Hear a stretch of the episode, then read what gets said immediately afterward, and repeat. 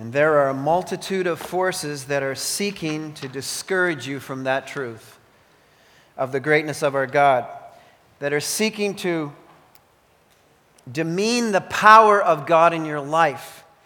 There are people, there are circumstances, there are spiritual forces that come against you that seek to discourage you from believing that God is powerful, that Christ can help you in a time of crisis.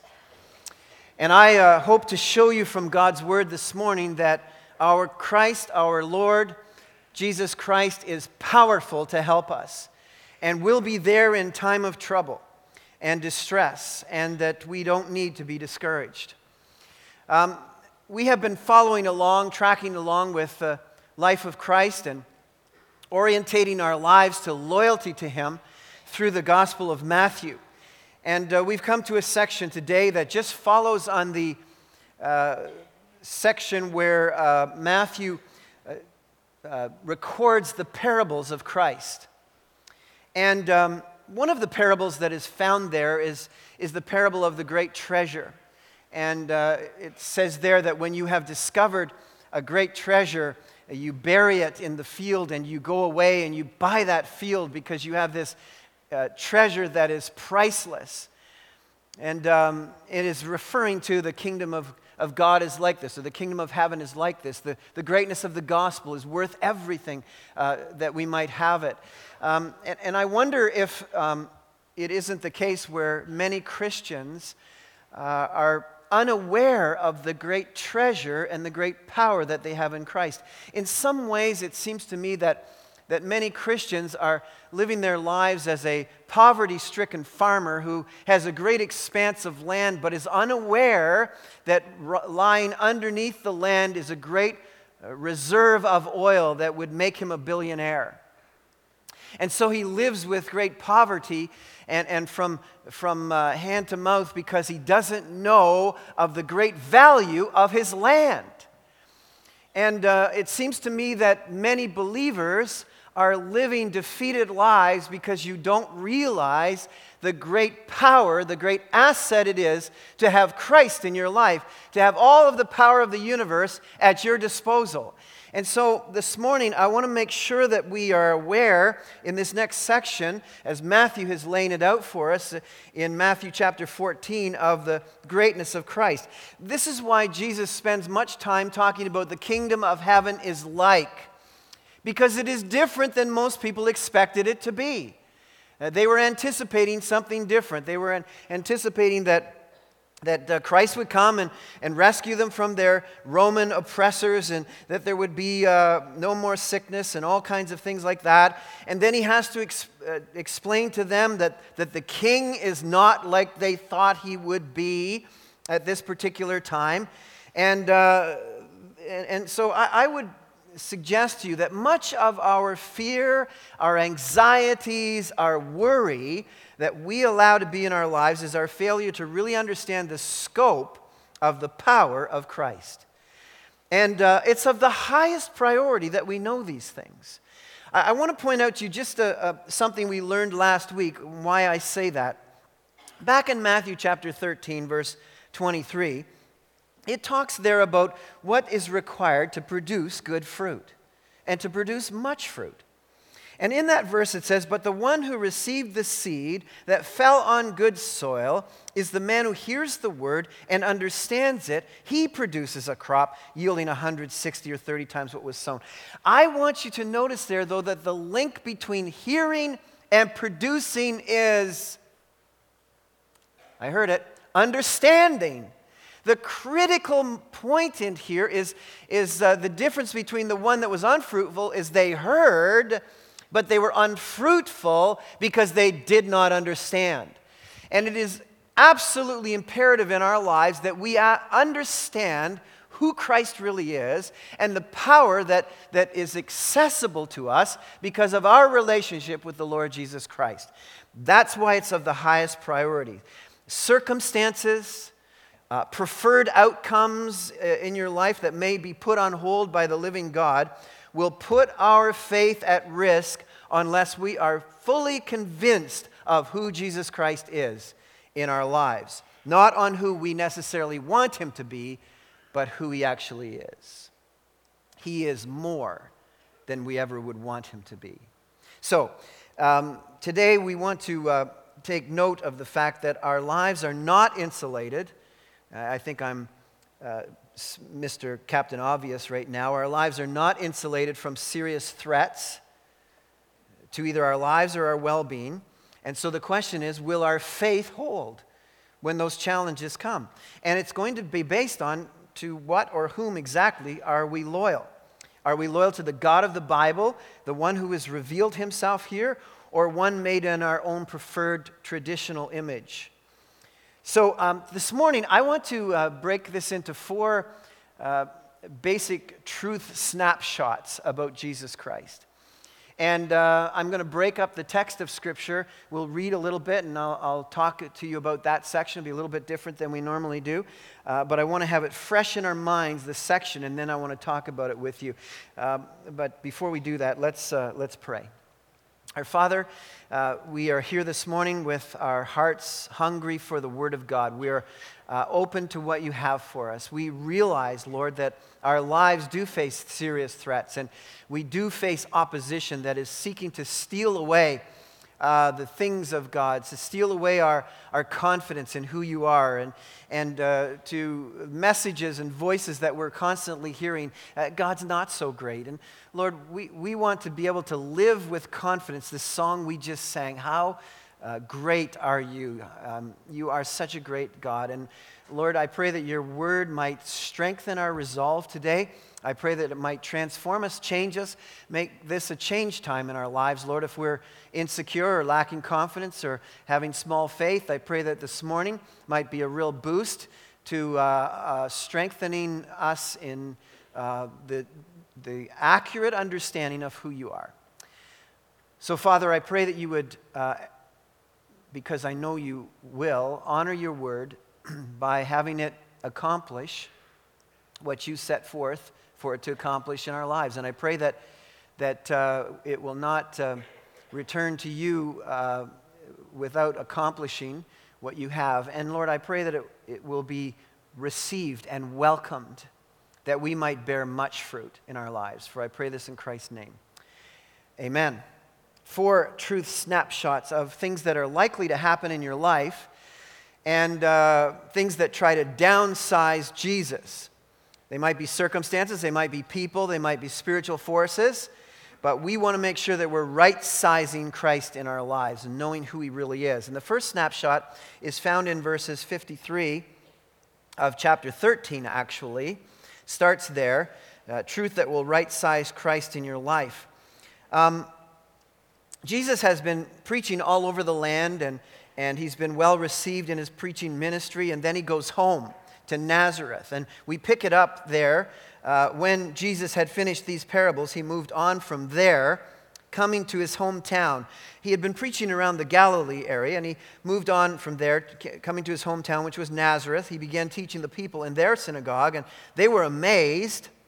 Where did this man get this wisdom and these miracle, miraculous powers? They asked.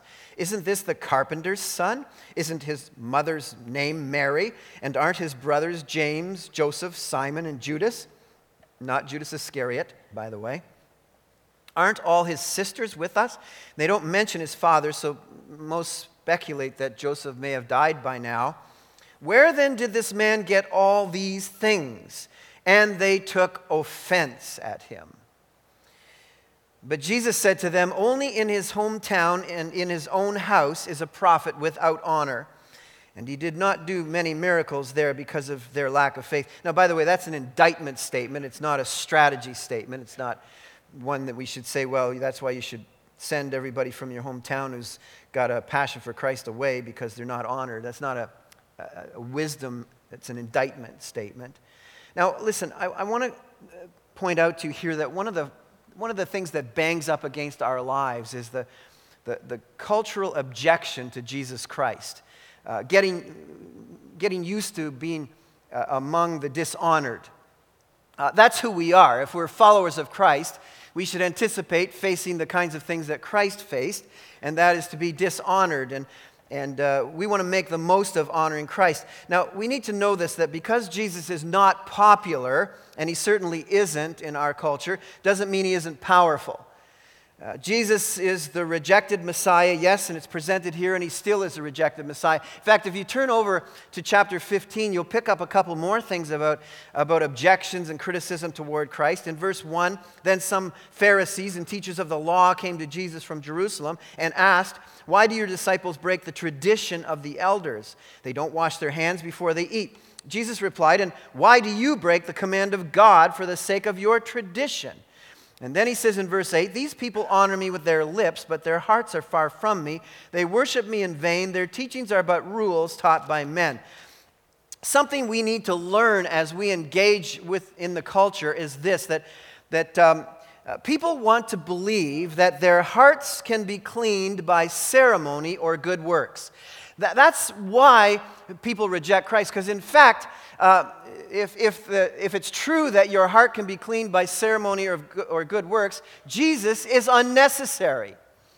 And, and so you'll see around you that people try to prop up that idea or that belief uh, by uh, demeaning who Christ is or was. Uh, we've all heard Christ described around us. Oh, he was a moral teacher, a fine man like Gandhi and all of that kind of stuff. He taught very important things and, and good things. And, and people are always trying to downsize Jesus uh, to be just a man, just a human being. And that's what they were doing in his hometown. They were mystified by this man. They said, He's just one of us. What's this with these miraculous powers and this teaching that's going on? And so at first they were amazed and then they took offense at him because they wanted to believe that they could be right before God on the basis of ceremony or good works.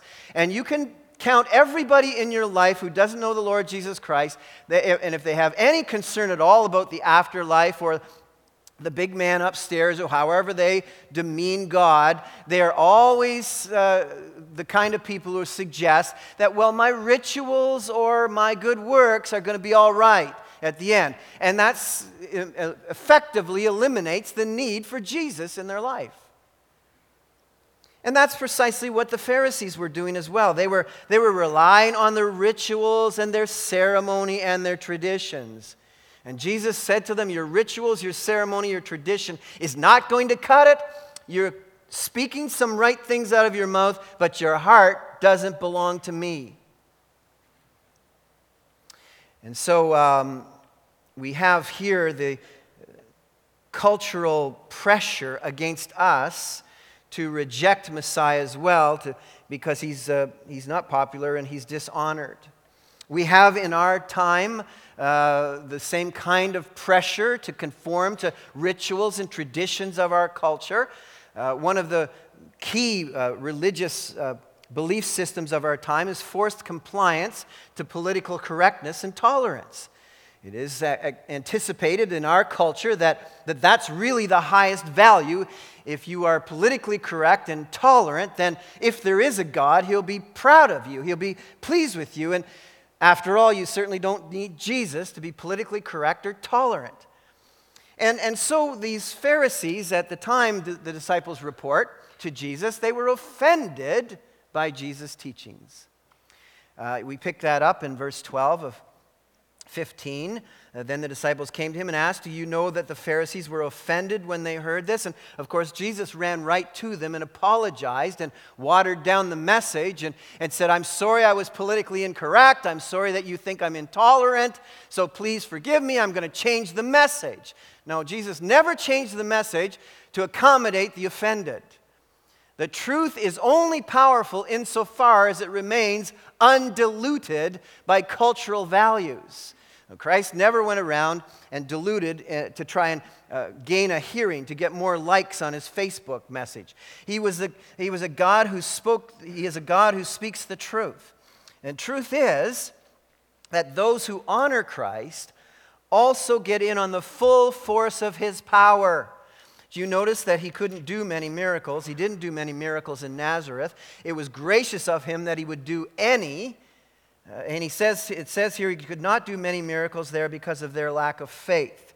The simple truth is this that those who honor Christ will get in on the full force of his power to help, but those who don't neither benefit from understanding his word, which we learned last week, or from the powerful force of Christ's words. If you aren't going to believe in Christ, then you're not going to understand the Word of God, and you're not going to experience the power of God's Word in your life. And so it is. And so basically, Galilee, the Galilean area, has fallen to their preferred uh, um, style of relying on ceremony and good works to keep them right before God or get them right before God. And so Jesus moves on from there. I want to look at the, uh, the second snapshot. And uh, it, you, it, we'll pick it up in verse 13. When Jesus heard what had happened, um, and what had happened is that Herod had assassinated John the Baptist. When Jesus had heard what had happened, he withdrew by boat privately to a solitary place. Hearing of this, the crowds followed him on foot from the towns. When Jesus landed and saw a large crowd, he had compassion on them and healed their sick. Um, the second um, challenge that you're going to face in your life in terms of uh, of uh, seeking to undermine your faith and confidence in, in uh, Christ is the area of sickness, the area of unwellness, physical unwellness. It appears to us as we follow along in the story that Jesus was bullied out of Nazareth and that he stood by as a bystander to the murder of John the Baptist and did nothing about it. Now, for those who were living at that moment, living in real time, experiencing this, it must have it must have crossed their mind that, that maybe Jesus isn't all that powerful. Uh, in fact, uh, why would he allow, why would he just, um, as John and Jimmy, the disciples, would have suggested, just call down uh, fire and brimstone onto Nazareth and all those people who were who were offended by him, or the Pharisees and wipe them out? Why didn't he wipe out Herod and protect John the Baptist, who was his cousin, who he loved, who he, who he himself said, uh, uh, of, of men, uh, there's none greater than John the Baptist? And so Matthew records here the ongoing story to, as led by the Holy Spirit, to buttress our faith and our confidence in the power of Christ. And so all of these sick people show up. And it says here he had compassion on them and healed the sick. Because the question continues to be who is Jesus? Can he be bullied out of Nazareth? Is he just a man? After all, he does have brothers and sisters and he has a mother. Why didn't he help John the Baptist? Couldn't he help John? Didn't he, was, wasn't he powerful enough? Maybe he can't help you. Maybe if you got thrown into prison, he couldn't help you either. And so all of these doubts may be coming in our mind. And so, so it is with sickness. Suddenly you've been serving the Lord with all of your heart, and, and uh, a, a, a horrible sickness comes upon you. Can Christ help me? Now we know that Jesus doesn't heal every sick person. He certainly didn't in the store in the, in the Gospels. So, what about our faith? Because Jesus doesn't heal everybody doesn't mean he can't heal. Jesus is the healer. And what we find out here is that um, Matthew, as he records the healings of Christ in his gospel, always connects healing with following. It's quite amazing, actually. I don't have time to uh, this morning, or we wouldn't accomplish what we want to, to go uh, take the time now to stop and go over all of the texts. But I am going to give you a list so, you, so those of you who are keen can hunt afterwards. Um, here are the times that Christ heals in Matthew, and here are the texts where it's, it's always they were following and then he, he was healing them. Uh, Matthew 7 25, 8 1, 8 10, 9 27, 12 15, 14, 13, 19, 2, 20, 29. Did you get that? Well, if you didn't, you can do the advanced search on your iPad Bible program. But here you have an interesting connection of following and healing. Following and healing. The other connection that Matthew wants to make sure we understand about Jesus, about the living God and who he really is, is that he heals because he is a compassionate God. That's crucial for our understanding here of who Jesus is. When we're asking him for healing, God's heart moves to people. That's what, it, that's what compassion literally means, is, is his heart moves to people. The God we know, the God we love, the God who loves us, his heart moves to us because he's a compassionate God. And he cares for us and he heals because he's compassionate and because he can, because he is God. And the message that Matthew wants to send us, the message that the gospel writers want to send us here, is Jesus is also compassionate, just like the God of heaven. And Jesus also can heal, just like the God of heaven, which means Jesus is, in fact, the God of heaven. And that's the message that is being given to us here. Christ heals because he is God and he is compassionate. That's who he is. The king who we are loyal to is compassionate and cares about our needs. But he doesn't heal everyone on this earth. Ultimately, we will all be eternally healed. Why is that? It is important for us to understand that physical healing is not the primary mission of Jesus Christ. It wasn't then, and it isn't now. The primary mission of Jesus Christ is to make sick souls well.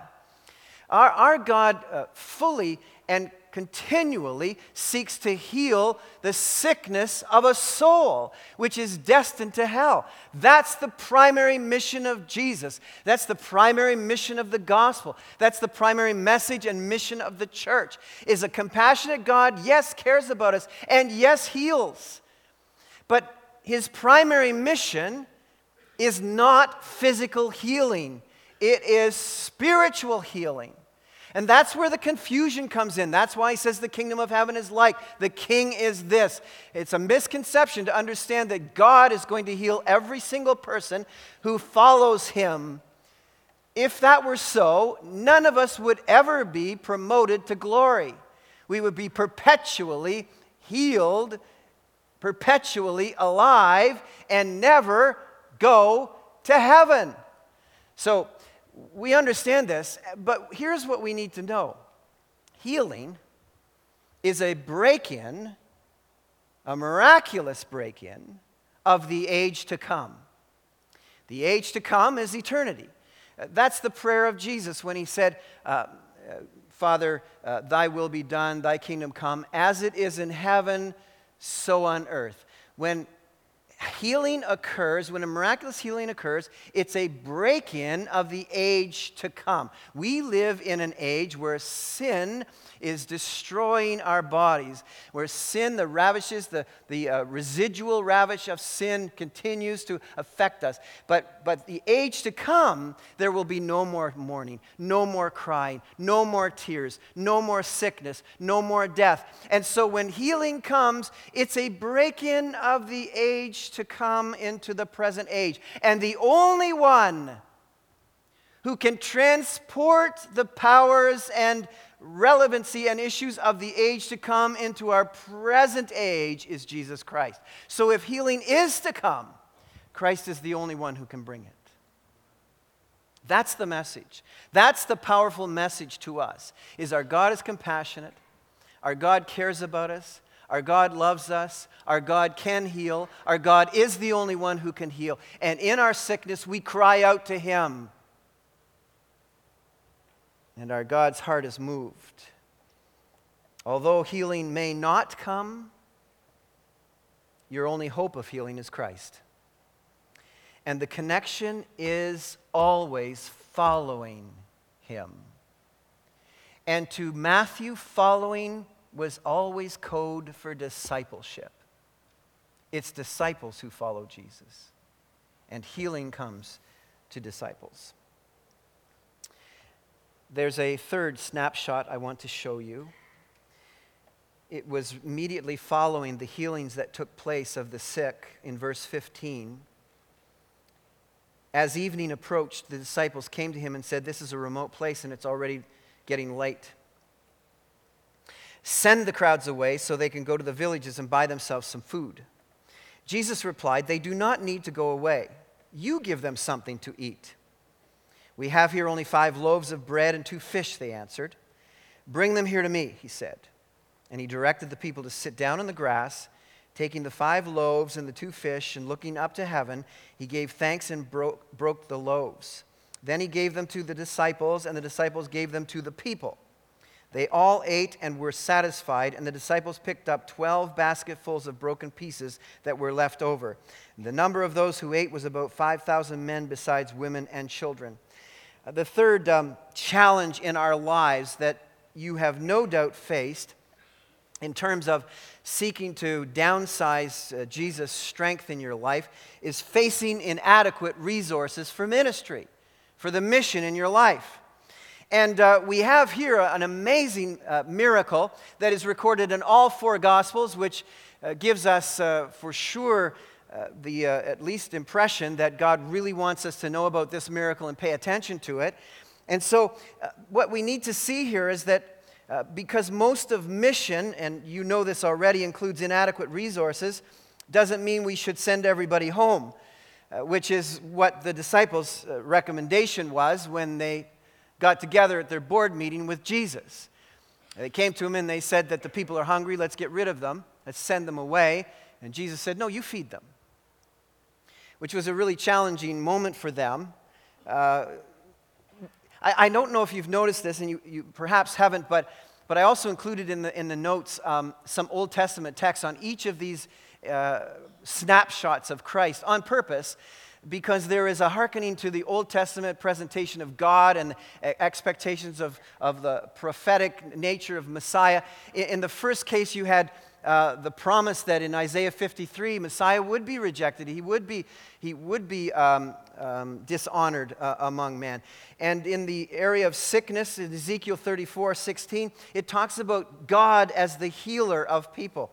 And now we have um, Jesus in fact, manufacturing food. So we now have Jesus, the manna maker. We have this, this uh, picture for us of what God did in Exodus 16 8. And um, it's, it's also fascinating that Matthew, in telling the story, he juxtaposes the, the party that Herod throws with the party that Jesus gives on the, on the banks of the Sea of Galilee. And in Herod's party, somebody gets murdered uh, among all kinds of other uh, debased things. But in Jesus' party, everybody gets fed and is rejoicing and is celebrating and sees the greatness and power of Christ. And it's no accident that it is stylistically placed this way for us to notice. Uh, Jesus is, is um, providing here. What invariably happens in our lives is um, ministry uh, ideas come to us or are put to us, the mission is put to us, and as soon as the ministry outsizes our capacities, uh, we want to shut it down. Uh, it is a, a, natural tendency for us to say, well, we don't have enough resources. There's, there's no way we can do that. There's no way, way we can reach into that. Oh, God, there's no way we could reach uh, into that uh, poor section of town. We just simply don't have the resources. There's no way we can support another missionary, Lord. You know we just don't have enough resources at our church. I, I can't tell you the number of times that I have heard that stated by leaders in churches. We don't have enough resources. It's the same thing the disciples said to Jesus Jesus, wake up. We don't have enough resources.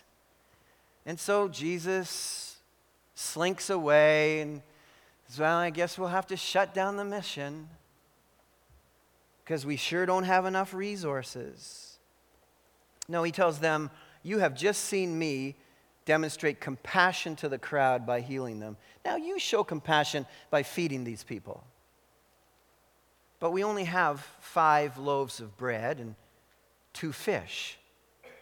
And there's probably minimum 10,000, maybe 15, maybe as many as 20,000 people. Now that's stretching a meal a long way. My mother used to be able to stretch a meal a long way. But this this is something beyond human comprehension. Now, listen, beloved, in these circumstances, you can either get smothered staring at the size of the need and the smallness of the human resources, or you can right size Christ and anticipate the greatness of God's power to access his limitless resources to enable mission and ministry to go forward that he's called you to. Now, look at the big story here isn't the lack of resources. The big story here is the power of God with limitless resources. I hope that none of us in here, listen, don't make the size of what you have the size of what you can do for God. When Jesus leads you to see a need, he intends to use you to meet it.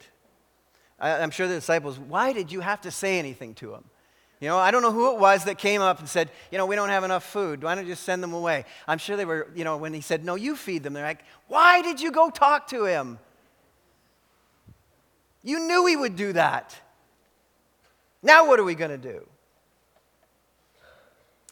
If the opportunity for ministry is from God, resources are already on the way. Amen? You believe that? Since we're employed by Jesus, are we not?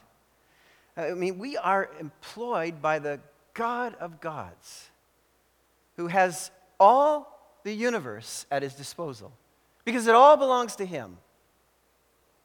And he wants us to understand this. This is not a cute little miraculous story that he doesn't intend to repeat. So, since we are employed by Jesus, we should anticipate activities beyond our capabilities. He's not going to ask us at Calvary Baptist Church to do things we can pull off on our own strength. What good would that be? We can all pat each other on the back and say, Look at, weren't we so wonderful? We're amazing people. We're really powerful. We're really, really uh, able. No, no, he's going to ask us to always to do things that are beyond our capabilities, that are beyond our capacities, so that God alone gets the glory. If we're on a God mission, it will be big. And you are on a God mission. Every one of you who loves the Lord Jesus Christ, you are on a God mission. Whatever you're doing, so you should anticipate stuff beyond your size. He's using us keep in mind, to bring the God sized universe under the rule and reign of the King of Kings. That's a big project. If you want to understand what your mission is, that's who you are. You may have a business card that says you're something else, but this is what you really are. You are really employed by the King of Kings to bring the God sized universe under the rule and reign of the King of Kings. Now, that's a pretty big mission. And none of us in here are even close to big enough to do that. So, what do you do?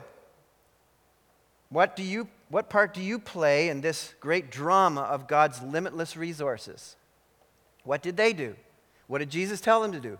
Bring your stuff to me. Bring your stuff to me. That's what, that's what offering is about every Sunday morning. We're bringing our stuff to God. That, that's just one facet of it. Bring it to me. I mean, it's not, it's not a faulty prayer to stand here and say, Lord God, would you multiply the effect of what is brought to you? Because that's what he does, that's who he is. And so he says, Bring me the loaves and bring me the fish. And looking up to heaven, he prays. And I want you to notice the results. Verse 20 they all ate, they were all satisfied and how, how many disciples were there? This is not a hard question. 12. How many basketfuls were left over? 12. He even took care of the guys who wanted to send everybody away. What he should have done is fed everybody else and said, Now you guys go and buy your own food. But he doesn't, because our God is so gracious. And even when we don't really trust him, he looks after us in amazing ways. Well, there's a final snapshot. Another one that you're very familiar with, I'm sure.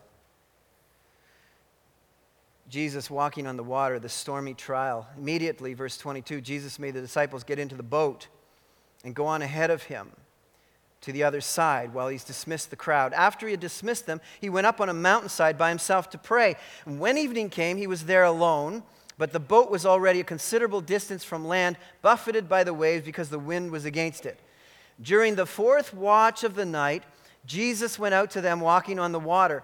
When the disciples saw him walking on the lake, they were terrified. It's a ghost, they said, and cried out in fear. But Jesus immediately said to them, Take courage. It is I. If I could come up with an English accent, I would do it right now. Because that's how Jesus is portrayed now. Don't, don't be afraid. I, am not sure how he, I, don't, I really can't get, get the accent there. Lord, if it's you, Peter replied, tell me to come to you on the water. Come, he said. Then Peter got down out of the boat, walked on the water, and came toward Jesus. But when he saw the wind, he was afraid and, beginning to sink, cried out, Lord, save me. Immediately, Jesus reached out his hand and caught him. You of little faith, he said, why did you doubt? And when they climbed into the boat, the wind died down. Then those who were in the boat worshiped him, saying, Truly, you are the Son of God. And when they had crossed over, they landed at Gennesaret. And, and when the men of that place recognized Jesus, they sent word to all the surrounding country. People brought all their sick to him and begged him to let the sick just touch the edge of his cloak, and all who touched him were healed. This is an amazing section of God's word. Listen, this is the snapshot of stormy trials. There isn't anybody in here who hasn't faced stormy trials, isn't maybe in one right now, or isn't going into one. Uh, and, and so, what do we do? What, how, how, how are we going to make sure that we've right, we're right sizing Christ in our lives? Um, because regularly, many of you who have ridden this, this story uh, out in your life know that the stormy trial often goes a long, long time. So, you need to know as we look at this that just because Jesus doesn't rescue you immediately, uh, from a stormy trial doesn't mean he's unaware of your trial or unable to help you. Jesus, the divine bodyguard, is presented here. Isaiah 43 2 is this, this presentation of when you go through the waters, I will be with you. This promise. Uh, so, what, what do we learn here? Well, one thing for sure is never, never let stormy trials send you the wrong message about Christ's love for you. That would be a huge mistake because the disciples were dead center in the will of God. He's the one who told them, get into the boat and go out to the lake. They weren't in this stormy trial because they were running away from an assignment or a mission or because they were uh, running away from the Lord Jesus Christ. No, they were precisely doing what they were told to do.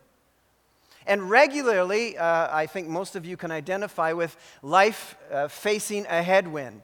There they are out rowing on the sea, making no progress. The wind is forced against them, and they're going nowhere. Many of you have been there, you know about this.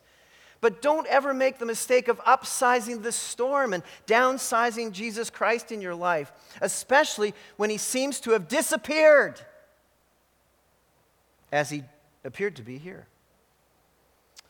So, what do we need to notice here? I think we need to understand because Jesus talks about little faith. Notice what he said to Peter Peter, why did you doubt? It's, why, you, you have little faith or small faith. Stormy trials are used of God to take you from soft faith or little faith to settled worship. What was, what was the result at the end of this trial? They worshiped him.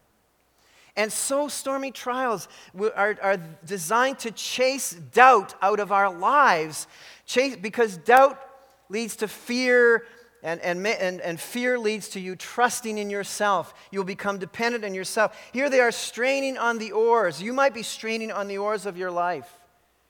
And God wants to break us of our natural human default to depend upon ourselves and our own strength when the chips are down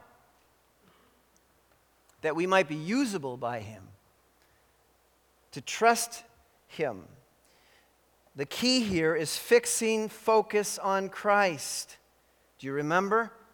It was when Peter kept his eyes on the Lord that he remained on the surface. It's when he started to look at his circumstances that he started to fade because he started trusting in himself. What is the key to being able to keep your eyes focused on Christ and not be afraid in a stormy trial? I think the key is to notice in this text what is, was unseen to the disciples, but what was going on. Jesus, while they're rowing into the wind, which, by the way, for, was for about nine hours probably, because they got into the boat probably when it was still light. And it was the fourth watch when Jesus came to them, which is four o'clock or three o'clock in the morning. Okay, so uh, what's the key here? Jesus is praying, he's communing with the Father in heaven, accessing power. He's, according to Mark's gospel, he notices them. It's not like God doesn't notice when you're in a stormy trial. He, he noticed. He delays on purpose. And that's not, this isn't the first time that, that we see the Lord delaying. He delays on purpose because this was a lesson in trusting in God. And then ultimately, when He determines the time is right, He comes to them. But He doesn't still the storm immediately, He comes near to them.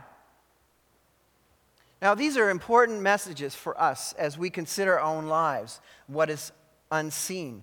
If Jesus calls you to go or to, to come, in this case, he says to Peter to come. If Jesus calls you to come, he will cause you to succeed.